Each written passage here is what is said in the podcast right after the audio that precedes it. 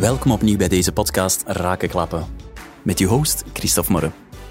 Deze podcast is bedoeld om mensen aan het woord te laten die ons kunnen inspireren op vlak van ondernemerschap, zelfbewustzijn, passies en duurzaamheid. Vandaag was het een beetje een andere podcast.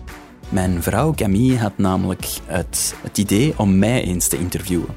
Omdat heel veel mensen totaal niet weten met wat dat ik eigenlijk allemaal bezig ben en waarom ik in godsnaam ineens een podcast heb. Uh, ze heeft mij dus van alles gevraagd over wie dat ik ben, wat dat ik doe, wat dat mijn doel is, uh, waarom dat ik inderdaad in godsnaam een podcast heb. En dus ik heb mij volledig laten gaan. Een uur lang over de waarom van zaken, uh, wat ik doe, wat ik wil doen, wat dat de zoektocht is in mijn leven. Dus voilà, ik hoop dat het voor vele mensen een beetje een kijk geeft achter de schermen. Dat het een idee geeft van waarom ik deze podcast ben begonnen. Ik hoop dat jullie het interessant vinden. Laat het mij gerust weten. Uh, je mocht altijd een berichtje sturen of via Instagram een berichtje sturen. At Morek. Stuur mij gerust een berichtje. Um, in ieder geval, geniet van deze podcast. Uh, het is iets volledig anders. Geen flauw idee wat jullie ervan gaan vinden, dus laat gerust even weten. Dankjewel. Enjoy. Ik ga opnemen. Um, we zijn begonnen. Maar ik heb geen flauw idee hoe ik deze moet, uh, moet inleiden. Ja, dat jij het inleiden. Ik moet het inleiden. Oké. Okay, jij okay. wordt geïnterviewd. Oké. Okay. Go for it. Okay, gaan we even opnieuw beginnen dan? Nee, nee, doe maar. Doe maar. Oké, okay. begin maar. Baby. Dit is zo raar. um, vandaag wisselen we van plaats. Ik ga u interviewen in plaats van dat jij iemand interviewt. Uh, ik ben potentieel nog zenuwachtiger dan in de omgekeerde richting, want ik heb totaal geen uh, ervaring met mensen te interviewen. Maar uh, ik heb er toch op aangedrongen, omdat ik um, van de mening ben dat er een beetje duidelijkheid geschept moet worden. Mm -hmm. um, ik denk dat veel mensen bijvoorbeeld eigenlijk al niet weten dat jij het afgelopen jaar best wel wat bezig bent geweest met een beetje te zoeken naar wat dat je naast uw fotografie en videografie op professioneel gebied eigenlijk nog kunt betekenen. Um, en er zijpelt zowel wat binnen via social media, denk ik. Ineens heb je een podcast. Ineens uh, komt er van alles tevoorschijn op je stories en zo over duurzaamheid en weet ik veel wat allemaal. Dus um, het doel van vandaag, wat doe jij nu eigenlijk allemaal? Wie zit jij eigenlijk? Um, ik ga niet beginnen met die vraag als okay. eerste vraag te stellen, want dat is ons uiteindelijke uitgangspunt, denk ik. Ik ga gewoon een beetje proberen in chronologische volgorde te gaan. Um, dus mijn eerste vraag. Wat waren jouw professionele activiteiten um, van eigenlijk nadat je afgestudeerd bent tot nu? dus ik heb uh, eerste jaar TW gedaan, dan drie jaar marketing en dan nog een schakeljaar met een master in handelswetenschappen. Um, waarbij dat logisch gevolg was dat je eigenlijk ja, een beetje in, in zo'n een, een, typische corporate job eigenlijk uh, uh, ging. Dat, dat, is, dat, was mijn perceptie toen. Um, ben dan ook voor een grote multinational uh, beginnen werken, een consultancybedrijf. Mm -hmm. um, en ja, eerst was dat drie weken heel plezant met, met training en zo. En dan hebben we een, een jaar een project gehad bij, bij, een, bij een bedrijf. En ik vond dat... Ja, die eerste week was echt vreselijk. Uh, en dan een tijd dat ik wel zoiets van, oké, de, de, de team spirit begint hier goed te zijn.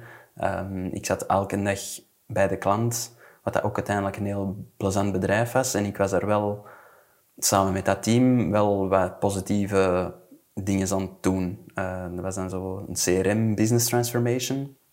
En ik merkte ook echt wel heel hard het nut uh, ervan. Um, wat ik heel plezant vond en, en zo workshops leiden en zo. En, en mensen in zo'n beetje advocaat van de duivel spelen en zo. Ik vond dat, vond dat heel plezant. Um, maar ja, je, je zit dan bij dat bedrijf, bij de klant. Maar je, hebt, je werkt eigenlijk voor een ander bedrijf.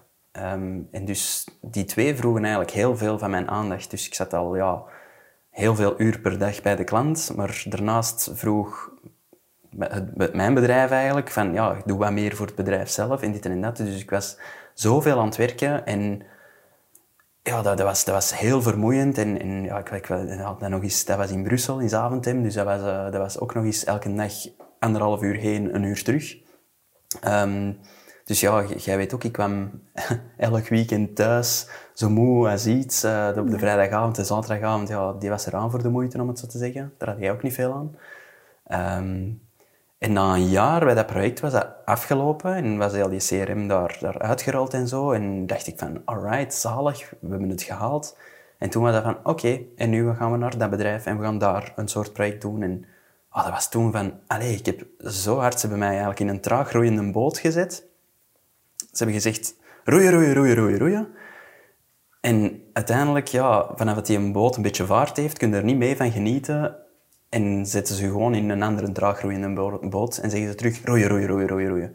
En de mothership vraagt eigenlijk ook nog heel veel aandacht, dus je moet af en toe ook nog eens op het mothership. Ja, dat was eigenlijk echt na een tijd zo oh, vermoeiend en ik, ja, ik, ik, had het zo hard mee gehad. Um, en ik miste heel hard... Hm, Taco is op de achtergrond wel aan het drinken. um, ik miste heel hard um, eigenlijk wat ik in mijn studententijd al deed. zijn het foto- en videografie gebeuren. Um, ja, ik was altijd degene die een camera mee had op feestjes van vrienden, op vakanties. Uh, ik maakte ook video's. Uh, en uiteindelijk een bedrijf gevonden um, die dat mij dan op pad stuurde met de camera voor bepaalde bedrijven, voor bepaalde events uh, in beeld te brengen. en dat was heel plezant. ik kon ja, eigenlijk mijn studentenfeestjes combineren met mijn job. er waren heel vaak vrienden op die studentenfeestjes. Um, dus dat was, ja, dat was eigenlijk heel plezant. Ik heb dat ook allemaal gestopt toen ik dan echt met, met het echte leven begon. Um, maar ik miste dat dus heel hard na een jaar. En dan ben ik dat zo wat in bijberoep uh, beginnen doen. En ik dacht, oh, dat zou toch leuk zijn als ik zo wat in het weekend wat mijn creativiteit kan, kan, uh, kan laten gaan. En dan in de week, ja, bon, dan werkte maar voor, voor, als consultant. En ik denk, ik denk dat ik dat zes maanden of zo heb gedaan. Zes, zeven maanden. Maar ja, niet tijdens de week was ik dan eigenlijk al, al zo moe van van die job. En dan is tijdens het weekend nog eens extra werk eigenlijk bijnemen, die dat je dan tijdens de week nog eens moest bewerken. Um, dat ik dat eigenlijk zo lang heb volgehouden, ik snap het niet. En dat jij dat, ja, zo lang hebt... Ja, dat jij dat zo lang hebt volgehouden ook. Uh, ook, ook crazy. Dat was inderdaad wat veel. Um, en dan heb ik eigenlijk beseft en beslist van, wat maakt u nu eigenlijk het gelukkigste in uw leven? Um, en heb ik eigenlijk, ja, na, na zes maanden verdiende ik genoeg met mijn bijberoep eigenlijk om te zeggen van oké, hier kan ik juist mijn vaste kosten mee dekken. Uh, gewoon proberen. Uh, dus het is niet echt van 0 naar 1 gegaan, maar het is geleidelijk aan uh, gegaan in bijberoep. Dus het risico was al veel minder. Eh, en ik heb dan eigenlijk echt gekozen voor wat mij super gelukkig maakt gewoon. En dat was creatief zijn en met mensen bezig zijn. En op mijn verjaardag heb ik mijn, mijn ontslagbrief gegeven toen, in 2014. En dat was zo'n vrijheid ineens van ik ben nu mijn baas en ik beslis welke opdrachten wel. En als ik dan keihard moet werken, is het voor mijn eigen. Uh, en dat was zo'n vrijheid, dat heeft mij zo gelukkig gemaakt op, op die moment. Um, ik wist ook totaal niet, ging het lukken of, of, of, of niet. Um, maar ik dacht, gewoon proberen. En worst case doe ik er ergens anders nog in een productiebedrijf of whatever al een, Dan een jobje dus erbij. fulltime als zelfstandige begonnen? Ja, ja. ja, fulltime als zelfstandige inderdaad in foto en videografie. Ik deed toen heel veel trouwens. Um, wel wat filmpjes voor bedrijven en zo, onder andere over Duvel en zo. Dus dat waren heel toffe, heel toffe concepten. Ja, ik ben ook veel fan van het merk, dus um, dat was heel plezant. Um, dat is eigenlijk tot nu wat dat je vooral aan het doen bent geweest. Ja, dat is inderdaad dat twee, drie, vier jaar ongeveer echt fulltime uh, mijn, mijn ding geweest. Um, en dan zijn we eigenlijk een jaar gaan reizen. Um, en daar ja, tot, tot heel veel inzichten gekomen en, en beseft van oh, dat hard werken altijd, dat is, dat is, dat is één ding, maar, maar wat zijn er eigenlijk echt aan het doen? Wat, wat is uw impact in de wereld? Wat, zo die dingen. Um, en dan heb ik een, een, zo een, coaching sessie gevolgd uh, bij Anne-Sophie. Was dat een van uw volgende vragen? Ja, je zei eigenlijk aan mijn volgende vragen al aan het beantwoorden, maar doe maar. ik, laat ja. u, ik laat u vertellen. Ja, voilà, voilà. Dan kunnen we er wel nog wat verder op ingaan. Um, en, en ja, bij Anne-Sophie, die ik ook al heb geïnterviewd op de podcast, um, ja, die, die stelt op zo'n danig manier vragen over uzelf. Dus het moet van bij u komen, maar die, die kan wel bepaalde dingen structureren en die zo'n beetje orde in de chaos scheppen. Van, van, ja, ik voelde zo... En jij hebt mij dat ook altijd gezegd, van ik voelde zo'n beetje een leegte in mij. of, of juist niet, misschien juist een, een bron van energie in mij, die dat eruit moest, maar die dat er niet uit kon met wat ik gewoon fulltime was aan het doen. Ja, ik heb gewoon inderdaad altijd het gevoel gehad, super tof dat je zelfstandige bent geworden en leuk beroep als uh, freelance fotograaf en videograaf. Maar ja, er zit zo nog meer in u. Mm Dat is al een paar jaar, denk ik, dat ik dat voel. En ik wist dat op een gegeven moment dat jij ook op je honger zo ging, uh, ging zitten. Ja.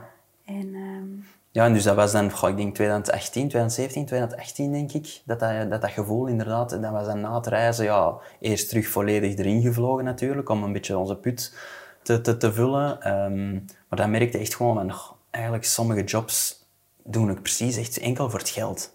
Wat dat echt absoluut niet mijn doel is, wat dan nooit mijn doel zou zijn. Um, ik, ik, denk dat de eerste stap nu was echt gewoon doe wat dat je gelukkig maakt en, en, en oh, elke dag bezig zijn met iets wat dat je happy maakt en die vrijheid van het freelancen en, en werken op je eigen tempo en als het goed weer is, ja, je kunt naar buiten gaan, dat is een vrijheid en als het slecht weer is, ja, dan werkt er maar eens wat meer door en, en dat was echt zo'n eerste freedom experience dat ik fantastisch vond.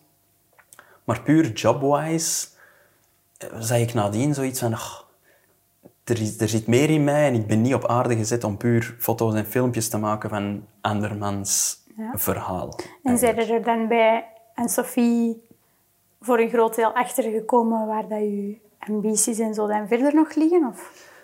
Wat Anne-Sophie heeft gedaan, is eigenlijk, die heeft bij mij heel veel in kaart gebracht van wat zijn mijn waarden, wat zijn mijn talenten, wat zijn mijn energy drivers. Um, we hebben daar ook een Lumina Spark, zo'n persoonlijkheidstest gedaan, waar dat heel hard uit bleek dat ik enorm veel rode energie heb. Um, dat, is, dat, is, dat, is, heel het sturende, het, het leidinggeven. Uh, het, het, als je mij in een groep zet, ga ik heel snel zoiets hebben oké, okay, zal ik maar even het gesprek leiden of de groep leiden. We kunnen dit doen of we kunnen dat doen. Of, of dat zit in mij. Um, en ja, dat kwam natuurlijk niet aan bod als je voor je eigen werkt. Uh, wie kan ik leiden? De taco? dat, is, dat, is, dat, is niet, dat, is niet, uh, dat is niet echt mogelijk. Dus merkte toen al van oké, ik moet echt iets gaan doen nog met andere mensen. Um, en, en ja, daar, is ook gewoon, daar zijn bepaalde waarden en zo echt aan bod gekomen die dat ik heel belangrijk vind, dat ik niet, niet dagelijks in mijn, in mijn job terugvind. Ja. Um, en, en ja, een, een, van de grootste waarden en zo zijn, zijn, zijn echt uh, integriteit, authenticiteit, um, uh, heel het, het duurzaamheidsaspect. Um, ja, ik had dan wel klanten die daar heel veel met duurzaamheid bezig waren en ik begon daar ook een beetje eigenlijk op te selecteren. Um, wat dan luxe is natuurlijk, dat je wat selectief kunt zijn in klanten. Dat is zo wat organisch gegroeid, hè? Dat is wat je organisch gegroeid, inderdaad. Omdat ik gewoon ook merkte van, ik kan iets meer meerwaarde bieden bij klanten waar, die dat mij echt heel hard interesseren. En ik begon mee na te denken van, oh, en kunnen we misschien dit doen en dat doen? Omdat ik gewoon wou dat dat duurzaam merk het beter deed dan, dan een ander merk. Dus ik begon gewoon mee actief na te denken. Dus die hadden ook zoiets aan mij. Dat is niet gewoon ene dat komt mee hier op alles op, beeld pakken en, en dan is ze er mee weg. Dus ik merkte wel van oké, daar zit echt die energy driver, uh, daar zit echt iets in. Maar aan een tijd merkte ik ook gewoon van, vind het lastig om puur als freelancer te worden bekeken en zeggen van hé hey, morgen, we hebben een filmpje nodig en je gaat dat doen en daarna, ja, merci morgen en, en salut. Um, dus je bent de hele tijd bezig met andermans verhaal eigenlijk te documenteren, te capteren, te, te, hè, en dat is allemaal keigoed. Maar ik had zelf zin om een verhaal te schrijven. Uh, en dan bedoel ik dan niet in de letterlijke zin dat ik, dat ik een verhaal ga schrijven, uh, maar wel gewoon mee iets aan een concept op poten zetten of mee in iets stappen dat al bestaat of, of in, in die zin waar dat, ja, meer van mijn talenten eigenlijk aan, aan bod gaan komen. Um, en die foto en videografie, ja, dat gaat altijd een passie zijn, denk ik. En, en dat is een uit de hand gelopen hobby in eerste zin. En dat gaat er altijd wel in zitten, denk ik. Ja, je kunt maar ik wil dat altijd als tool blijven gebruiken. Voilà, om, uh... exact. En dan wil ik dat inderdaad meer als tool gaan gebruiken. Um, en niet per se als, als means to an end eigenlijk. Of hoe zeg je dat? Niet als, als, als het eindpunt. Ja. Maar meer je doet iets anders en je gebruikt de foto en videografie om dat mooi in beeld te brengen. Om te helpen, uh, om, om die verhalen aan de man te brengen. Um, deels als, als marketing, deels om anderen te inspireren. Ehm, dat is een, echt een van mijn energy drivers en een van mijn, van mijn normen, eh, van mijn waarden en zo, is, is echt uh, het, het, het, motiveren en het inspireren. Dat is echt iets dat, dat mij drijft. Ja. Ik vind in, ja, ja, jij, jij, weet dat waarschijnlijk als, als geen ander. Weet je wel, ja. ja. En na, na, onze reis met heel het, het plant-based gebeuren en zo, tot vervelens toe, denk ik, bij veel van mijn vrienden. Sorry, Frey. Um, echt wel heel veel mensen proberen ja, te motiveren om, om eens even kritisch na te denken met hoe eten wij? Met wat zijn wij eigenlijk allemaal bezig? Um, veel van mijn vrienden ook, die, die dan in een job zaten, dat, dat ik dacht van, oh, dat is echt niks voor hem of voor haar. Gewoon, ja, ik vind het leuk om dan zo'n beetje uit te dagen of eens een beetje motiveren of, of zoiets van, ah, kijk daar eens naar. Of, of zeg, en wat als je dit zou doen? Of, of um, dus, dus ja, en ik kwam ja, uiteraard totaal niet aan bod in puur het foto- en videografie gegeven. Dus, uh, dus ik merkte dan, oké, ik, moet, ik moet daar iets mee doen. Met dat en is um, Raken Klappen, uw podcast, dan een eerste stap in die richting? Een manier om zelf uw verhaal dan een beetje te schrijven? Of hoe bekijk je dat? Ik, ik, ik, ik zit mij nu nog eigenlijk een beetje meer in de zin van, van reporterstijl. Omdat ik, momenteel is mijn verhaal nog niet helemaal duidelijk van wat wil ik nu allemaal gaan vertellen. En waarom um, had je dan zo ineens het idee van, ah, ik ga een podcast beginnen opnemen en hoe zijn er dan op het idee gekomen ja, mm -hmm. van het thema en, en, hoe bepaalde wie dat je interviewt? En... Ja, eigenlijk was dat um, puur uit egoïstische overweging eigenlijk. Uh, dat ik gewoon bepaalde mensen echt aan het woord wou laten. Um, dat ik van, dan, ay, nee, uit egoïstische overweging eigenlijk, dat ik bepaalde mensen wou interviewen. En zowel eens wou weten van, wat leeft daarachter? En om, om er gewoon zelf heel veel uit te halen. Ja. En ja, dan, dan dacht ik van, is dat niet zonde dat dat gewoon verloren gaat, dat gesprek? En ik wou er zelf misschien ook wel eens nadien nog eens naar luisteren. Um, dus ik dacht van, ik kan dat gewoon opnemen. Um, ik was heel veel interviews aan het afnemen voor, voor bepaalde projecten met, met super interessante mensen. Die dat wij soms een half uur, drie kwartier, een uur wouden aan het interviewen. En dan moest ik dan zo beknopt maken naar anderhalf minuut, want het was voor social media. En soms vond ik dat zo jammer dat ik zo moest knippen in heel die content, dat ik dacht van, oh, dat is, dat is toch echt zonde. Um, ik ben zelf ook iemand dat niet een half uur of drie kwartier naar een filmpje gaan kijken. En al zeker op social media worden zo gebombardeerd met, met van alles. Maar ik was zelf wel heel veel naar podcasts aan het luisteren, en vandaag nog altijd.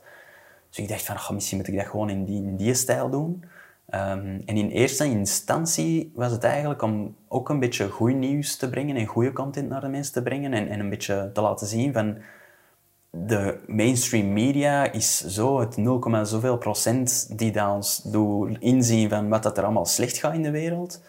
Maar er gebeuren ook gewoon dagelijks zoveel dingen die goed gebeuren, maar die dat wij ja, vanzelfsprekend misschien vinden, of die, die geen podium krijgen, of die dat niet genoeg sensatie zijn. Um, maar waar je wel heel veel uit kunt leren en die dat je enerzijds ja, een positief gevoel gaan geven, omdat het positief nieuws is, en anderzijds misschien gaan inspireren om bepaalde dingen eens anders te bekijken. Ja. En eens nadenken van, goh, hoe is dat bij mij? Of hoe is dat bij ons in het bedrijf? Of, of misschien moeten we dat eens proberen? Of, ah, zo had ik dat nog niet bekeken. En ik denk zeker, op, nee, het podcastmedium is, is vrij lang. Dat is niet snel eh, flitsen en, en flashy en zo. En ik denk dat dat gewoon een topmedium is om zo'n verhaal um, te vertellen. Ja. Um, dus, dus ja, en dan, dan ja, lang liggen nadenken over, uh, over, over de naam. Het was dan eerst Bewuste Babbels. ik, vond de, ik vind alliteratie en woorden, woordspeling altijd wel leuk. En dan, uh, dan kwam jij met uh, waanzinnige rake klappen. Um, ik vond dat wel echt goed. Ja, ik vond dat zo, wel goed. Ja, ik vond dat een leuke, een leuke titel. Um, beperkt zich natuurlijk heel erg tot het Nederlands. Maar ik denk dat dat nu in eerste instantie, met wat dat het doel van deze podcast is, is dat, dat, nee, dat er in, in Vlaanderen, in, in, in, Nederlandstalige landen, ik zal het zo zeggen, uh, gewoon echt al wel heel veel inspiratie ja. genoeg is. Um, en dan ben ik beter, ben ik liever een goede Nederlandstalige podcast, of een van de betere Nederlandstalige podcasts op termijn, dan een van de vele ja. Engelse, want daar zijn er natuurlijk veel meer van. Dus uh, dat is al een beetje een niche. Maar dat is dus wel iets dat je op lange termijn alleen nog wel wil blijven verder doen, die podcastreeks. Ja, ik, ik, ik, geniet er gewoon van om, om met mensen te babbelen. En eigenlijk, ik, ik spreek vaak af met andere ondernemers of, of wannabe-ondernemers, in de beste zin van het woord, maar als in, die zitten nu in een bedrijf en die willen misschien zelfstandig worden. En dan zeggen die van, oh, kunnen we eens een, een koffie gaan drinken samen? Want hey, ik heb misschien wel wat vragen en zo. En ja, daar komen zoveel interessante babbels tevoren dat ik denk van, shit, ik heb dat moeten opnemen. Omdat je, ja, je kunt gewoon zoveel leren van elkaar, denk ik. En, in, ja, ik wil dat gewoon deelbaar maken. En, en een podcast daarvan is, is een, een, een goed medium daarvoor. Ehm, maar ik wil dat inderdaad wel blijven voortzetten, denk ik, om, om andere mensen, ja, je kunt er zoveel, je kunt zoveel van elkaar leren en babbelt met elkaar. En, en ja, dat is, ik vind dat zalig. Dus wie zijn uw voornaamste doelpubliek met rakenklappen? Goeie vraag. Ik denk mensen die dan nieuwsgierig staan in het leven, die daar bewust met het leven willen omgaan, um, die dat, die dat, ja, ik zeg het, een open geest beleeft meer. Hè? The mind works like a parachute. It only works when it's open. Um, en, en, ik denk je kunt zoveel bijleren van elkaar. En ik denk dat mensen die ervoor openstaan om eens andere inzichten te krijgen en is, ja, het verhaal achter iemand te, leren kennen. En niet puur het flitse façade, maar ook eens de, de, achter de, de etalage eigenlijk gaan kijken. Um, maar om daar specifiek echt een doelgroep op te plaatsen, vind ik eigenlijk moeilijk. En, Daar is misschien nog wat te vroeg voor, denk ik. Oké. Dus, en um, naast de podcast, zijn er dan nogal nieuwe concrete doelen die dat je hebt? Allee, of weet je al wat meer welke richting dat je wilt uitgaan dan op professioneel gebied? Goeie vraag ook. Um, het is voor mij echt een zoektocht en nu nog altijd eigenlijk. Zelf na die sessies bij, bij Anne-Sophie. Door, door Anne-Sophie ben ik heel um, veel, veel, veel zelfbewuster geworden over wat, wie dat ik ben, waarom er bepaalde dingen mij zoveel energie geven en waarom andere mij zoveel energie kosten. Uh, en mij daarin op focussen. Um, concreet wil dat nu zeggen eigenlijk dat ik mij meer en meer begin te focussen op bepaalde klanten, om daarmee wat meer voor te doen. Mhm. Uh, in plaats van puur heel veel losse kleine klantjes, gewoon voor een paar grotere klanten wat, wat, wat initiatieven doen. Uh, dus ja, echt wat dingen in beeld brengen en inderdaad ook, ook voor hun podcasts en zo te maken. Um, bijvoorbeeld Apple for the Brain is, is zo'n initiatief die, die, ja, die, die laten mensen aan het woord, die doen events met echt waanzinnige gastsprekers en zo. En ik zei ook van, god, je maakt... Eigenlijk is dat zo interessant en de mensen die Apple for the Brain volgen, die zijn ook heel zo open-minded en zo. En ik denk van, oh, je kunt toch nog zoveel meer doen met je content. Um, en ik, ja, met hele duurzame luik en zo, zei, zei, zei Ellen van Apple for the Brain van, misschien moet je ook zo'n Apple for the Earth starten. Nee, starten. Uh, starten. um, en, en ja, dat spreekt mij ook allemaal heel hard aan natuurlijk, om, om daar weer een platform over, over specifiek dingen die dat duurzaam zijn. En ergens ligt dat al een beetje in overlappen met wat ik vandaag uh, doe, denk ik. Um, daarnaast ben ik dan eigenlijk met Anne-Sophie en haar man, of haar verloofde, Um, ook aan het aftasten van wat dat we samen kunnen doen. Uh, dat is altijd iemand geweest die, dat, die dat, dat, dat ik altijd wel dacht van, die, die, qua mindset en zo zit hij echt wel op dezelfde golflengte. En zij had blijkbaar hetzelfde uh, met mij en met Dominique, haar, haar verloofde. En dus zijn we samen aan het kijken van wat kunnen we doen naar bedrijven toe. Hoe kunnen we die proberen te inspireren, motiveren om eigenlijk um, ja, eens even na te denken van wat is uw meerwaarde als bedrijf in de maatschappij. Niet puur um, er is een marktopportuniteit en we gaan erop vliegen en we gaan veel geld verdienen en we zorgen voor veel werkgelegenheid en zo, maar een beetje meer als dat. Ik bedoel dan echt duurzaamheid met een grote D. Um, dus zowel heel hard voor uw personeel heel goed zorgen, um, dat die echt ja, ja, een fantastische job hebben, uh, dat die zich goed voelen, dat die echt naar hun talenten worden, um, hoe zeg je dat, worden ingezet eigenlijk, dat die echt zelf een, als personeel een hele grote purpose in life vervullen eigenlijk door bij dat bedrijf te zitten. Maar als bedrijf ook gewoon een bepaalde purpose hebben en een, een hoger doel dat ze willen proberen vervullen, denk ik, waar ze misschien nooit in gaan slagen, uh, maar wel een bijdrage leveren om de wereld een beetje mooier te maken. En ik denk dat meer en meer bedrijven die dat zich daarop richten, die dat echt een hele sterke why en zo, zo een, echte ja, een, een, een cause hebben, dat die gewoon voor de toekomst gewoon heel future-proof zijn, denk Ja. ik. Eh, en ik denk dat de bedrijfjes die dat puur gewoon een marktopportuniteit zagen, en, en ja, dat, is, dat is meer zo korte termijn gedachte. En, en als dat niet leeft in de leider zijn, zijn, zijn drive van come on, ik wil echt mij zo hard inzetten voor dat grotere doel, om daar iets aan positief aan bij te dragen, dan denk ik dat je ook niet dezelfde motivatie gaat hebben als iemand dat dat wel doet. En dat je ook niet dezelfde mensen gaat vinden die dat zo gemotiveerd zijn om aan dat hogere doel bij te dragen. Dus, dus ja, een beetje daar bewustwording creëren bij, bij, bij bedrijven. Ehm, en dat is, op, dat is op eigenlijk twee grote vlakken. Ehm, dus bezie het als een boot. Ehm, in die boot zijn er heel veel verschillende functies. Je hebt mensen die daar roeien. Ik bedoel dan zo'n grote oude piratenboot of zo. Eh, een, een, roeiboot met, met een mast. Of. En je hebt ehm, mensen die daar heel fysiek fit zijn en die zouden echt ja, aan de roeipositie eigenlijk moeten zitten. Je hebt mensen die daar een heel goed gevoel voor smaak hebben en die zouden eigenlijk in de keuken kunnen zitten. Ehm, je hebt mensen die daar een waanzinnig eh, oriëntatievermogen hebben en die zeggen van oké, jij moet in de mast gaan of aan, het stuur gaan, gaan zitten. Maar als er iemand op een verkeerde plek op die, op die positie zit, dus als je een kok hebt op een roeipositie en een roeier in de mast, die dan niet tot... Ja, kan die zelf heel gefrustreerd zijn, omdat die ja, misschien op de vingers worden getikt van je moet harder roeien, of je moet beter koken, of dit en of dat. En dat gaat heel frustrerend En op zijn. wat baseert je u om te denken dat dat in veel bedrijven het geval is? Ik ben gewoon in, door mijn vorige jaren gewoon heel veel in, in aanraking gekomen met heel veel bedrijven. En dat is dan weer het voordeel van het freelance gegeven, dat je gaat naar heel veel bedrijven, dus je ziet heel veel. En daar, ja, daar had ik heel vaak dat gevoel gewoon wel. Ehm, En denkt je dat die er dan ook gemakkelijk voor gaan openstaan? Of? dat is nu nog een beetje inderdaad hoe, dat, hoe dat we het aan de man gaan brengen. Ehm, we zijn nu zowel wat sessies aan aan het doen eh, met bepaalde bedrijven om eens te kijken van ja, hoe Echt al loopt operatief of meer als Meer als, testfase als testfase, echt. Ja, omdat we nog niet, nog niet ver genoeg zijn. Maar ik denk, hoe, hoe vroeger dat je begint te testen, hoe sneller dat je je richting zelf kunt eh, veranderen.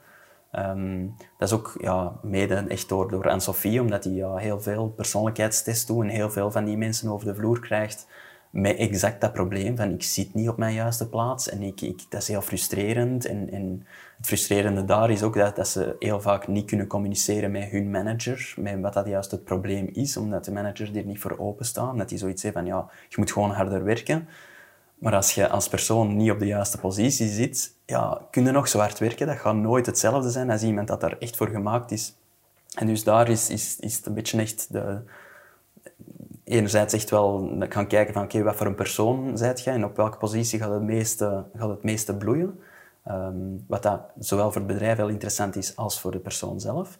Ehm, maar ook echt die kloof tussen werkgever en werknemer zodanig proberen te verkleinen om echt een, een soort omgeving te creëren van, van vertrouwen en een, een, veilige omgeving ehm, waar dat je als, als werknemer gewoon echt gaat zeggen van mannetjes, hier zit iets fout of ik heb een fout gemaakt of, of kunnen we dit doen, die dat je, dat, waar je zo de engagement van mensen gaat meekrijgen omdat die zich ja, heel veilig voelen en zoiets hebben van ik mag zeggen als er iets is. Ehm, maar die ook echt willen bijdragen aan dat groter doel. Dus dat is eigenlijk het tweede punt. Dus je hebt enerzijds de, eigenlijk een beetje de efficiëntie van je boot. Iedereen op de juiste plaats. Maar een inefficiënte boot dat in de verkeerde richting vaart, ja, zijn ze dan echt goed bezig. Eh, en dat, dat vind ik dan weer heel, heel interessant. En dat is een beetje de richting van uw boot. Van naar waar ze aan het varen eh, als, als bedrijf. En- sorry, hè, maar allee, ik ben uw vrouw, ik sta dicht bij u. Maar ik zelfs vraag mij soms af, en hoe weet jij deze dan allemaal? Heb jij dat dan in uw studie geleerd? Of? Ah, Ik lees gewoon heel, heel, heel veel boeken over al die dingen. Dat is echt iets, dat is een andere passie nog eigenlijk, naast foto en videografie. Ehm, dat is echt zo de strategieën en, ah, de, de, de inherente goedheid van mensen en, de, ja, de, de- er zijn zoveel inspirerende boeken en ook zoveel inspirerende podcasts en zo, waarbij dat grote leiders eigenlijk worden vaak geïnterviewd en die dat bepaalde dingen zeggen van hoe dat zij het in hun bedrijf doen, waar dat je gewoon echt zegt van wauw, dat is echt, dat is echt knap. Dus dat is wel een heel groot deel zelfstudie ook. Ja, ja, ja eigenlijk wel. Ehm, ja, inderdaad. Het is niet dat ik zelf een groot bedrijf heb gehad en heb gemerkt van ah, zo moet het, zo moet het doen. Ehm, absoluut niet. Uh, ik, dat is gewoon ja, zo'n zo'n passie. Ik, ik ben daar dagelijks mee bezig. Als ik iets zoek op, op, op het internet of waar dat, dat vroeger echt wel over foto en videografie ging, ik ben nu eigenlijk al jaren echt over, over, dat, over dat leiderschap, uh, over, over well-being, um, al dat, enorm. Um, dus ik wil daar eigenlijk iets, echt iets, iets verder mee doen. Um, dus voilà. En um, gelooft je dan dat de studies die dat je destijds gedaan hebt, dat die allee, wel een impact hebben gehad op je loopbaan en op waar je nu terecht bent gekomen? Of denk je dat je dat even goed had kunnen bereiken zonder die studies of met een andere studie? Goeie vraag. Ik, uh, ik denk dat een studie u een, een goed algemeen denkkader geeft. Vooral, ik zeg dan over, over ISO en over zo universiteit en zo. Dat is, dat is niet echt gericht naar... een loodgieter die een studie doet, ja, die gaat echt hands-on buiten komen met, voilà, ik kan nu loodgieter worden. Um, maar zo, ja, handelswetenschappen. Oh, daar kun je zoveel mee gaan doen en dat is zo breed en dat is, dat is soms heel positief, maar dat is anderzijds ook heel, ja, heel verwarrend van, ja, wat ga ik hier nu mee doen? Um, zijn daar heel veel dingen in waar ik zoiets heb van, ja, dat heb ik echt 100% uit mijn studie gehaald. Niet rechtstreeks, denk ik. Anderzijds, ik was daar toen ook al mee, mee, mee bezig. Ik heb, mijn thesis gedaan over, over de vervuiling in de luchtsector en, en, en heel, heel dat gebeuren. Dus dat, dat, was, speelde toen al een rol. Um, maar of dat ik echt zoiets heel specifiek heb gemerkt... Ja, ik, wat ik denk, dat is gewoon het, het macro-economische, het vraag en aanbod gebeuren. Um, waar je nu gewoon merkt van er zijn meer en meer dingen die dan een beetje vraaggedreven zijn. Uh, zoals de vraag van meer duurzame producten. Um, het feit dat een, een, aanbod zich daaraan aanpast, het feit dat een quick een vegetarische giant op de, op de menu zet, een, een, een pizza hut, vegan pizza, ja, dat is vraaggedreven. Ja. Uh, die merken gewoon van, oh, daar is een mega marktopportuniteit en, en daar moeten we op springen als bedrijf. En ik denk dat, dat, gewoon, dat die trend zich gewoon nog harder en harder gaat, gaat manifesteren. Um, de, de klant van morgen zat al elke, elke, elke donderdag was zeker eh, van, van de week te manifesteren in de, in de straten voor een, een duurzamer uh, beleid. Dus ik denk dat je als bedrijf daar niet over nadenkt van waar gaan we binnen 5, 10, 15 jaar staan, welke meerwaarde gaan we als bedrijf brengen, dat je gewoon enorm veel potentieel misloopt. Ik zeg niet dat je gaat falen, maar ik denk dat je gewoon enorm veel potentieel misloopt, zowel als talent acquisition, van mensen die er zo'n gedrevenheid voor hebben, die daar zo voor willen gaan, ehm, als echt naar klanten toe. Uh, Oké, dat is nu heel persoonlijk, maar bij ons is dat ook echt. Als, als wij optie hebben tussen A en B en het ene is duurzaam en het andere niet, pakken wij sowieso het duurzame. Ehm, dus ik denk dat je op dat vlak gewoon als bedrijf enorm veel opportuniteit hebt om je, je business eens even te herbekijken, eens even stil te staan. Maar voilà, oké, het heeft de voorbije 10 jaar, 15 jaar, 20 jaar goed gelopen, maar wat met de volgende? Um, ik denk dat de, wereld enorm is aan het veranderen. Uh, en nu bijvoorbeeld met een coronacrisis gaan heel veel mensen nog eens stilstaan bij bepaalde dingen. Um, en ik denk dat je als bedrijf er gewoon heel proactief in kunt zijn en, en niet moet wachten op de vraag van de klant. Uh, omdat die vraag ja, naar heel veel bedrijven gaat gesteld worden als klant. Maar als je daar al als bedrijf proactief mee bezig ja, dan heb je gewoon een stapje voor op de bedrijven. Het speelt wel vaak mee in de prijs natuurlijk ook. Hè? Um, denkt u niet dat het dan voor veel bedrijven en voor klanten een van de drempels is om naar duurzaam over te stappen? Dat een pak duurder is meestal? Ja, ja klopt. Um, als je dan ja, bijvoorbeeld fashion neemt, is dat, is dat absoluut waar. Um, je gaat niet duurzaam een t-shirt voor 5 euro kunnen produceren. Dat, dat bestaat niet. Uh, als je gewoon denkt aan, aan het waterverbruik, die een t-shirt is 2500 liter water dat je verbruikt. Um, de mensen dat dat moeten maken, de, de, de transport, dat klopt niet, dat je 5 euro voor een t-shirt betaalt.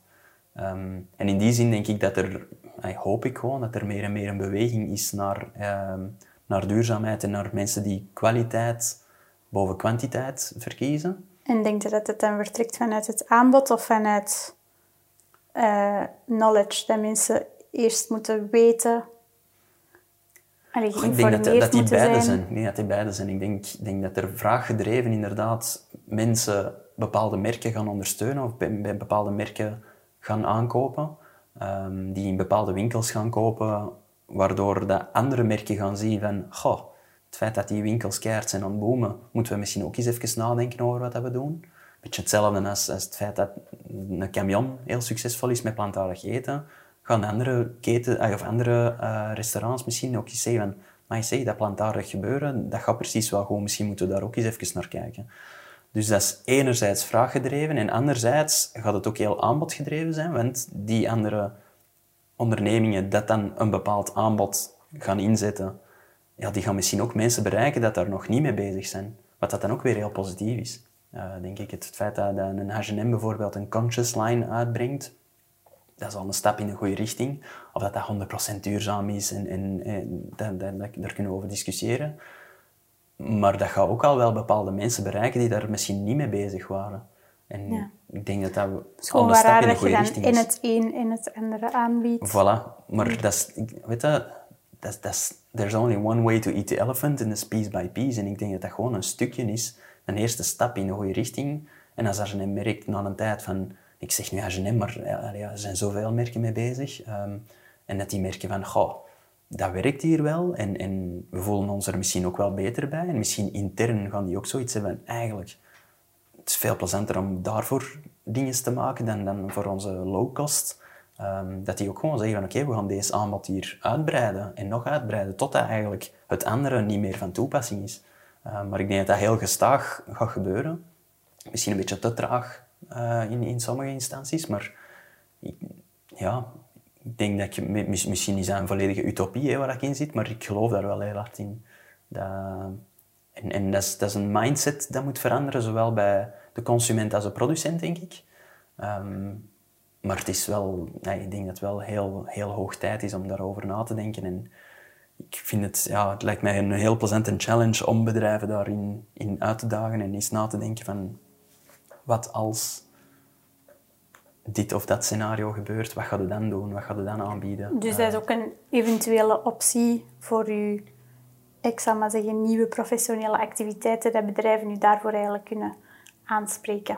Ja, zeker en vast. Zeker en vast. En, eh, ja, dat, is, inderdaad dat is dan een beetje vraaggedreven en, en ik denk dat ik het ook, een beetje aanbodgedreven ga doen. En dat wij, ja, met wat ik nu met Sophie en, Dominique ga, ga, ga, uitbrengen, dat, ja, dat we dat ook gewoon een beetje aanbodgedreven gaan doen. Gewoon laten zien van, zie, we zijn, we kunnen, zijn daarmee bezig. En daar al gewoon rustig zaadjes planten. Rustig wat mensen inspireren en, en, en dat die zoiets hebben van, ah, mij, daar had ik eigenlijk nog niet bij nagedacht. Misschien moet je er eens over komen babbelen bij ons. Of, of zo, zo die dingen. Ja. Ehm, maar dat is ja, zeker en vast. Ik vind dat het leukste dat er is, is daarover nadenken. En, en als er merken zijn die zoiets hebben van, goh, ja, ik wil wel mee in heel dat duurzaamheid stappen, maar ik zou niet weten hoe of wat is er belangrijk. Ik denk ook gewoon, je hebt, je hebt duurzaamheid in, in de zin van ecologie en je hebt duurzaamheid met een grote D. Duurzaamheid in de zin van ecologie is, is een productiebedrijf dat zegt van voilà, we gaan zonnepanelen plaatsen en heel onze fleet gaat eh, op, eh, met hybride wagens rijden. En dat is allemaal goed, maar als uw businessmodel of uw product dat je brengt ja, niet duurzaamheid, is dat misschien wel de grootste impact dat je kunt hebben. Ehm, en ik denk dat daarin een beetje choose your battles is. Dat je niet overal energie moet steken, maar dat je gewoon even moet nadenken van met hoe weinig mogelijke frictie en hoe weinig mogelijke middelen kunnen we al de grootste impact genereren. Ehm, en dat zijn soms kleine dingen. En dat kan, dat kan een ecologisch ding zijn, maar dat is ook gewoon vaak eens even terug nadenken van wat is onze meerwaarde in deze maatschappij? Welke meerwaarde willen wij genereren in deze maatschappij? Ehm, en nadenken van oké, hoe gaan we deze dan aanpakken voor de komende vijf of tien jaar? Het is even terug nadenken en, en niet per se puur operationeel bezig zijn met oh, oké, dit en dat, maar een beetje strategisch, een beetje lange termijn van wie willen wij binnen vijf of tien jaar zijn? En, eh, En ehm, al die dingen die dat je nu beschrijft, zijn er dan van plan om dat onder de naam Mork verder te zetten? Of? dat is in deze tijd, in deze quarantaine-tijd, eh, een beetje de, de vraag. Ik, ehm, heel veel tijd nu, omdat al mijn opdrachten zijn geannuleerd, omdat je al met heel veel mensen bezig zijn. Ehm, heel veel tijd nu om daarover na te denken. beetje personal branding. Van, van ja, is dat iets dat ik als persoon moet uitbrengen? Moet ik dat onder een merk zetten? Ehm, associeert de, mijn, mijn, associëren mijn volgers of degenen die mij kennen Mork niet te hard met foto en videografie? Want dat was ook mijn logo. Die Morek Rek hè, van Morre Christophe Ja. Rek was echt goed voor die foto en videografie. Maar eigenlijk is dat puur gewoon Morre C. Dan, eh, vroeger eh, in, in de lagere school schreef ons mama dat op al mijn potloden of op al mijn, mijn schriftjes en zo, om te laten zien van, voilà, dat is, hè, je moest dat toen zo'n labeltje geven en op mijn trui en alles. Dat was altijd Morre C. En ja, ik heb dat gewoon aan elkaar gevoegd en dat was een rek, dus eh, dat kwam heel goed uit. Maar ja, moet ik dat veranderen om duidelijk te maken van ik ben niet enkel nog met foto en videografie bezig? Nog geen flauw idee. De suggesties zijn welkom. Suggesties zijn zeker welkom, inderdaad.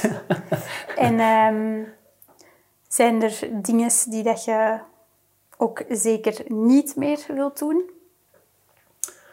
Ehm, Ja, want je blijft je fotografie en videografie wel als tool gebruiken. Eh, je hebt altijd heel veel huwelijken gedaan bijvoorbeeld. Blijf je dat nog verder doen ondertussen? Of... ja, huwelijken is, is zoiets iets specifiek dat ik eigenlijk niet meer ga doen. Ehm, puur eigenlijk het feit dat ja, iemand die een, een huwelijksfotograaf inhuurt, die doet dat een jaar, anderhalf jaar op voorhand. Ehm, wat dat heel ver op voorhand is. Dus ik krijg nu nog altijd aanvragen binnen en dat is al voor 2021. Dat is zo ver op voorhand en ja, dat behoort eigenlijk niet meer zo'n beetje tot onze we zien wel mentaliteit die dat wij een beetje hebben gecreëerd, enerzijds. En anderzijds ook hoe graag ik dat, dat ik op die dag zelf dat ook doe. Ehm, dat is een heel dankbare dag.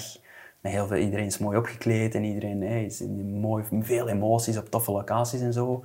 Hoe graag ik dat ook doe, dat draagt wel niet echt bij aan mijn bigger purpose. Als de persoon waarom dat ik... Nee, nee, dat, dat inspireert niet andere mensen om een duurzamer leven te leiden. Dat is kei mooi en ik creëer super mooie herinneringen voor die mensen en vind ik dat is, dat is, dat is zalig. Maar dat is heel egoïstisch dan. En soms moet het een beetje egoïstisch zijn en zeggen van ja, nee, dat, dat draagt niet bij aan wie dat ik wil zijn binnen zoveel jaar.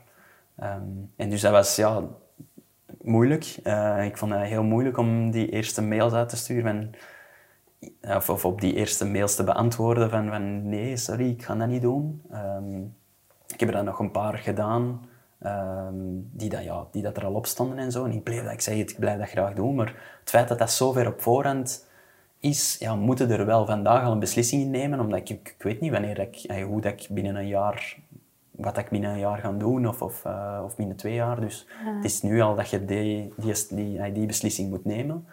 Ehm, dus dat is één ding dat ik, dat ik niet meer eh, ga doen.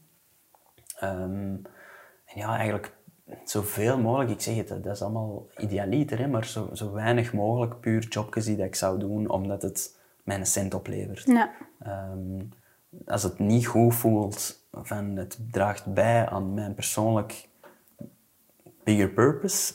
ehm, het inspireert niet om bepaalde mensen, het inspireert mij niet, of dit en of dat. Dan ga ik, ja, ik zeg het, dat is allemaal gestaag, want ja, de rekeningen moeten natuurlijk nog betaald worden. En het is niet van vandaag neem ik alleen nog maar 100% jobs aan die dat 100% mee in mijn, in mijn purpose vallen. Dat, dat, dat, is, ook ja, een beetje idealistisch, maar ehm, dat is wel meer en meer het idee om Ja, daar in die waar je richting op te gaan. termijn naartoe wilt. Absoluut, ja. Ja. Oké, top. Ehm, dat schept al wel, denk ik, een beetje een duidelijker beeld van eh, wat je allemaal aan het doen bent. nu nog een beetje verder uitzoeken hoe en wat en dan eh, Ja, ik denk in ook... een eh, jasje gieten. Voilà, ik denk bijvoorbeeld dat ik deze tijd moet ook ervan gebruik maken om bijvoorbeeld eens een nieuwe website te maken. Mijn website is zo gefocust op foto en videografie.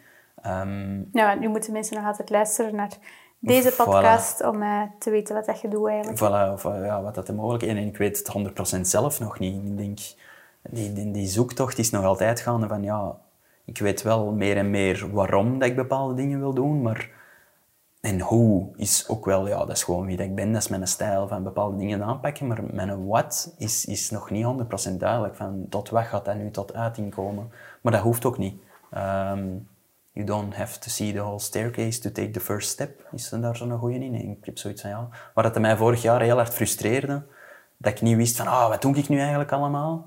Ehm, ik heb dat met, met Arno, onze schoonbroer, is, is een babbel geda- gedaan en die, die schudde mij echt even wakker van... geniet eens van die zoektocht. Geniet daar, daarvan dat je dat privilege hebt om daarover na te denken. En dat is inderdaad zo. Dat is, dat is, niet iedereen heeft het allemaal op, op zijn rijtje, ook al lijkt dat misschien soms op social media. En, en ja, geniet inderdaad van die zoektocht en dat je niet bij de pakken neerzet en, en dat je in de status quo gewoon... Uh, ik denk dat, dat, dat een beetje in mij zit, dat je gewoon altijd op zoek gaat en, en, en dat een beetje een nieuwsgierig kantje van mij is, dat, dat van op zoek gaan naar, naar wat kan er anders of, of uh, waar kan ik nog meer uithalen of, of echt een beetje een, uit een ja, YOLO-principe. Dat zit ook een beetje in ons als mens, denk ik, dat je mm -hmm. altijd meer en beter en verder wilt. Hè? Ja, het is niet per se het, meer en beter van oh, ik moet meer geld verdienen. En het, absoluut niet. Het is meer echt gewoon ja, een, een, een impact proberen. En, en nu zeker, eh, met dat wij een kindje verwachten, is dat nog meer een drive van wow, ik, ik ga een kindje in deze wereld opvoeden, grootbrengen. Ja, je wilt dat die wereld gewoon nog, nog mooier is. En als je er iets van bijdragen hebt kunnen leveren en dat je iets of je omgeving hebt kunnen verbeteren door wat dat je dagelijks doet, ja, dan is dat fantastisch. En dan gaat je kindje daar ook van kunnen genieten. En ik, zou, ja, ik, ik wil daar niet over nadenken dat, dat, dat ik iets slecht zou doen of, of, en, of laat staan gewoon niks echt aan positief zou bijdragen. Dus dat is nog eens een extra drive, denk ik, om, om er echt bij stil te staan en er, er, ervoor te gaan. Uh, dat het is niet enkel puur voor mijn eigen niet meer, uh, maar het is ook voor de toekomstige morgen. Aan um, hoeveel tijd zitten we? Want ik heb eventueel nog wel wat randvraagjes, maar dan eh, weet ja, ik... We zitten eh, aan drie kwartier, dus drie kwartier. doe nog maar even. Dan wou ik nog graag vragen... Um, dat is iets helemaal anders even, maar ik vind dat wel een leuke vraag. Als je morgen opnieuw een fulltime studie uh, zou kunnen of mogen kiezen, heb je dan een idee wat dat, dat zou zijn? Oh, goeie vraag. Zijn zoveel dingen die mij interesseren.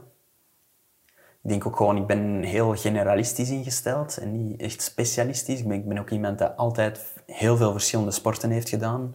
En niet per se, per se 100% voetbal of 100% hockey. Of, of, ik heb van alles gedaan, van, van windsurfen naar, naar piano, naar, naar van alles en nog wat.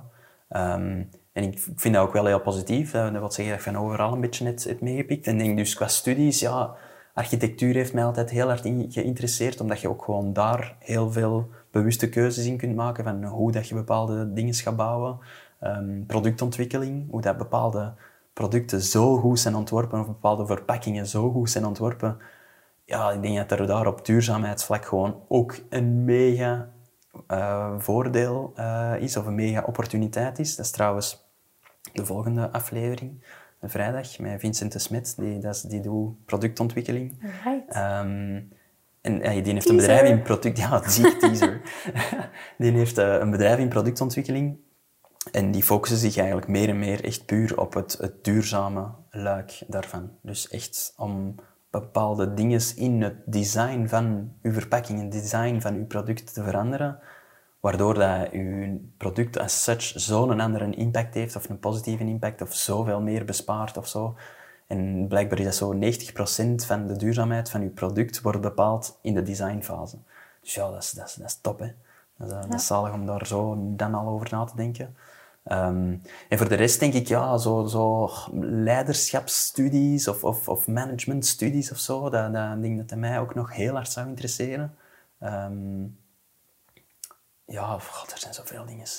Dus ik kan dat niet echt pinpointen op één ding. Oké. En um, ja, zouden u überhaupt terug gaan studeren? Of ik zal het anders formuleren. Als morgen uw zoon 18 wordt en die komt aan u vragen van papa, wat zou jij doen in mijn plaats? Moet ik morgen gaan verder studeren of waar raad dan aan? Oh, dat is nog um, ver weg, maar... Ja, dat is nog ver weg. En ik denk dat, ik denk dat het, het hele onderwijssysteem gewoon aan een heel harde verandering toe is, of al bezig is. Um, en ik denk dat dat en meer Ik vond dat bijvoorbeeld super cool in de podcast met Amy. Ja dat haar vader tegen haar zei van, oh please, ga toch niet studeren. Doe wel losse cursussen hier en daar en lees boeken. En ik vind dat echt waanzin dat een ouder dat tegen zijn kind kan zeggen. Absoluut. Ja, en ik denk ook gewoon dat dat, dat een beetje typisch aan onze maatschappij of aan onze cultuur is, dat, dat wij absoluut moeten gaan voortstuderen na ons middelbaar. Omdat iedereen dan schrik heeft van, oh, stel dat hem gaat werken of gaat hem reizen na, na zijn studies, dan gaat hem nooit meer willen studeren. En ik denk dat dat eigenlijk een beetje een verkeerde perceptie is, denk ik. Ik denk als je iedereen pusht om, om te gaan studeren na je middelbaar, ook al weten we god niet wie dat je zij, waar dat je goed in bent, wat dat je wilt doen in je leven, ja, dan ga je een studie doen die dat je kiest op basis van wat dat je vrienden gaan doen, of op basis van wat dat je ouders zeggen dat je moet gaan doen. Zoals ik dat heb gedaan. Zoals dat jij dat hebt gedaan. En ik denk dat je ja, gewoon heel veel kostbare tijd daardoor een beetje verkeerd uh, besteedt. En wij zijn op reis gewoon heel veel, bijvoorbeeld Duitsers, ja, tegengekomen. En die zeiden van, ja, die zeiden, ik ben nog nooit gecheckt eigenlijk of dat wel zo is of niet, maar die zeiden van ja, bijna 90% van ons doen na hun middelbaar een, een sabbatical. Wij gaan een jaar reizen om, om ons eigen te ontdekken. Om te denken, of al werken ergens ook, hè? Of al werken ergens, inderdaad. Um, heel veel Israëlieten tegengekomen die dan nog een, ja, een, een, legerdienst hebben na hun middelbaar, die drie jaar in het leger gaan. Ja, als je je dan je eigen niet leert kennen, en je eigen dan niet drie keer tegenkomt en beseft van ja, dat wil ik doen in de wereld of dat wil ik veranderen. Ja, ik denk dat dat gewoon, niet dat ik pro-legerdienst ben, dat absoluut niet, maar ik denk wel dat dat nuttig is om op die leeftijd gewoon eens even eerst na te denken over wat dat je uiteindelijk gaat doen. In plaats ja, en een beetje te ondervinden aan levende lijven, wat dat je interesses zijn als je niet meer achter de schoolbankje zit. Ja, en ik denk dat veel van ons nu al zo'n aversie hebben aan studeren. Van, oh nee, ik vond dat een helse tijd. Ja, omdat je niet wordt aan het doen wat je wou doen. Dat die nu ook misschien minder gemotiveerd worden om nog iets te gaan bijstuderen. In wat dat ze dan wel hun interesseert. En dat dat een beetje een drempel is. En, dat, ja, en ik snap dat ook. Hè. Ik zou het ook moeilijk vinden, denk ik, om nu op, op, op 31-jarige leeftijd terug aan de schoolbankje te gaan zitten met allemaal 18, 19-jarigen. Maar ik denk ja, dat dat, dat, dat heel, heel sterk verschilt. En, ja, en ik denk... dat gewoon algemeen vaker gedaan zou worden. Ja, Allee, waarschijnlijk zit dat niet pas op je 30, maar op je 22 misschien in plaats van op je 18. Ja. Of, of, vroeger of later, maakt niet uit. Maar... Ik denk dat het allemaal gaat over, over dan zo de intrinsieke motivatie. Hè, van waarom doet je een bepaalde studie? Um, en, en, dat je zo gemotiveerd bent omdat je inderdaad die why hebt van waarom wil ik deze eh, extra doen en niet per se omdat mijn maat dat ook ging doen. Um, dat die motivatie ervoor gaat zorgen dat je ook gewoon veel meer uit je studie gaat halen. Um, omdat je ja, veel geïnteresseerder bent en dus je slaagkans ook veel, veel, veel hoger. Ik denk dat het ook gewoon veel interessanter is om als leerkracht om les te geven aan mensen die daar echt, echt geïnteresseerd zijn, die dat er echt iets van willen bijleren. Um, en dan vind ik studies ja, mega interessant. Moet dat nog echt in het, het huidige curriculum van oké, we gaan drie jaar bachelor, twee jaar master, moet dat zo en moet dat zo algemeen zijn dat je ook statistiek en psychologie en, en macro-economie en alles onder één noemer hebt. En kun je niet gericht naar bepaalde cursussen gaan die dan online of fysiek worden gegeven, in, gespecialiseerd in dit. En ah, ik wil daar nog wat van bijleren. Bam, doe daar een cursus in. En ja, ik wil misschien zo een beetje het keuzevakprincipe, maar dan op een, op een ander niveau.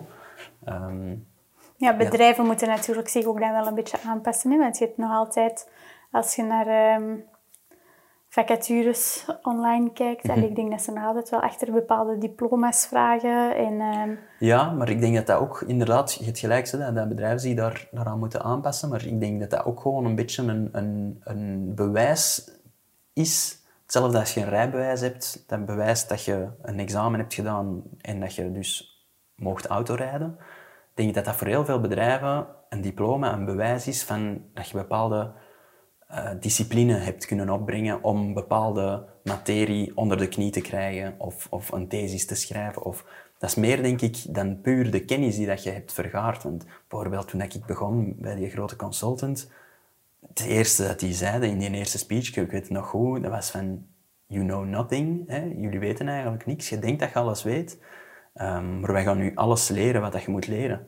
Um, dat, was, dat was het eerste dat die zeiden. En dat was echt van, ah ja, oké. Uh, dus ik denk dat, je, dat heel veel, meer en meer bedrijven echt gaan, gaan mensen gaan, gaan uh, aannemen voor wie dat ze zijn en waarom dat ze het doen, dan wel over wat dat ze weten. Uh, want wat dat ze weten, ja, kun je altijd gaan bijstuderen, maar als je een drive goed ziet, voor eender welk doel, ja, dan, dan ga, je, ga je kunnen bijstuderen over eender wat. Ja. Dus, um, dus ja, om op uw vraag te antwoorden, lang verhaal, lang verhaal kort op zijn 18 geen flauw idee. Of dat ik, ik, ik, hoop dat hij iets gaat doen dat hem zo interesseert. En, en als hij het nog niet weet, ja, ga ik niet de, de, degene zijn die dat hem pusht van je moet gaan bijstuderen. Ehm, zeker en vast niet. Het hangt wel af van zijn intentie. Voilà, zijn intentie en het feit dat hij bepaalde dingen bewust kiest of niet. Ehm, ja. zeker en vast. Oké. Dan um, ga ik mijn laatste vraag stellen, denk ik. Ja, het is niet mijn eigen vraag eigenlijk. Jij hebt die als suggestie gekregen om in elke podcast te stellen Ah, vanaf ja, ja. nu. En dan denk ik dat het een goeie is om bij u te beginnen. Eh, met welke klap wil jij mensen uiteindelijk echt raken? Ja. Ehm, een echte rake klap, hè. Ik denk dat het bij mij heel, heel, heel hard gaat om trendbewustzijn. Er is niet iets goed of fout, maar ik denk dat je er gewoon bewust mee moet omgaan. Over, op, op elk vlak van je, van je leven. Ehm, met relaties, met werk, met voeding, met, met je tijd, met, met eigenlijk alles. Denk eens even twee keer na en neem het niet als vanzelfsprekend. Ehm je job, zit je daar graag? Denk er eens even over na. Waarom zit je daar graag? Ehm, en dat is niet per se dat je alles in twijfel moet, moet beginnen trekken, hè? absoluut niet. Maar, en ik denk dat je gewoon door het feit van er eens even bewust over na te denken, dat je gaat merken van, ja, ik zit hier eigenlijk wel graag. En dat je het misschien nog meer gaat appreciëren. Ehm, dat je aan bepaalde relaties, bepaalde vrienden, eens, eens even nadenkt van, wat vind ik eigenlijk heel leuk aan deze relatie? Of, of wat vind ik heel positief aan, aan die persoon? Of wat- dat je daar eens even over nadenkt. En als ja, je op niks kunt komen, ja, is dat dan wel nog een relatie dat je wil onderhouden? Gewoon in, in alle vlakken. wa- Wat steek ik elke dag in mijn mond?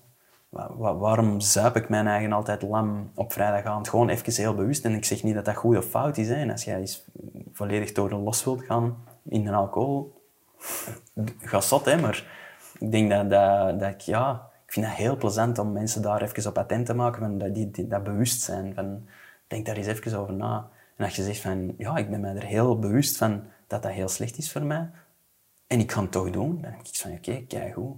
En ik weet dat dat ehm, niet interessant is, maar ik ga dat toch doen. En ik zei, oké, het feit dat je er even over hebt nagedacht en zo, is al heel positief, vind ik. En dat, dat wil ik denk ik heel hard motiveren bij mensen. Is, is, denk eens even na over bepaalde dingen in het leven. Ehm, gaan shoppen, ja, heb ik dat echt nodig? Is even bewust staan bij, bij, Dat stiekem tegen mij aan het zeggen. Dat ben ik... Nee, niet stiekem tegen. Je bent al enorm hard. Je hebt al enorm hard veranderd, denk ik. Ja, jij vroeger elke dag in de Zara stond en eh, ik weet niet hoe lang dat nu geleden is. Zelfs Lang, voor de, de, lang. de, de corona. Dus eh, nee, ja, ik denk dat daar echt, echt om gaat. Dat het daar echt om draait bij mij. Is, is, is dat je bewust in het leven staat. Bewust met je eigen tijd omgaat. Dat, dat je beseft van, we hebben maar één leven, dus haal er het maximum uit. Ehm, ik denk dat dat de klap is waarmee ik mensen wil raken. Allee joh, raakklap. Ze hebben nog niet gestolen. Ja, Oké, top schatje. ja. Kijk wauw. Ik ben Amai. super benieuwd ehm, binnen zes maanden of zo om te zien wat het er allemaal Ja, echt hè. van resultaat te zien is. Ja, het is top dat we dan niet nog altijd hier zitten, maar dat we ondertussen terug buiten kunnen. Maar ehm, Eh, laten we hopen van niet. nee. Hoe was het voor u als eh, eerste keer interviewen? Eh, ja, ik ben er zeker niet even goed als u in. Ehm, Ja, Maar-. Ik ben, ben blij met uw antwoorden en ik denk dat deze nuttige info was. Oké, kijk goed. Komt er een camion klapt? Nee.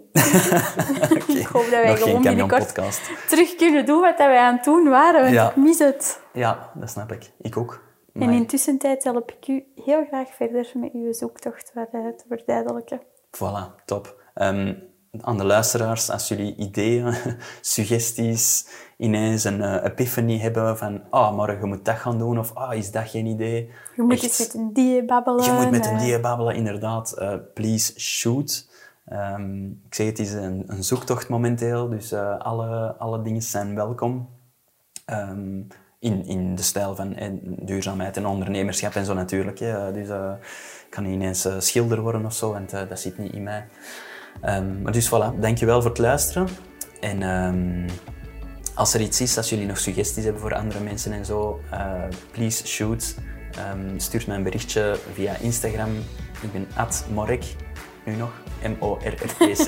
We zien wel of dat in de toekomst ook nog is. Bedankt om te luisteren en uh, tot de volgende. Bye.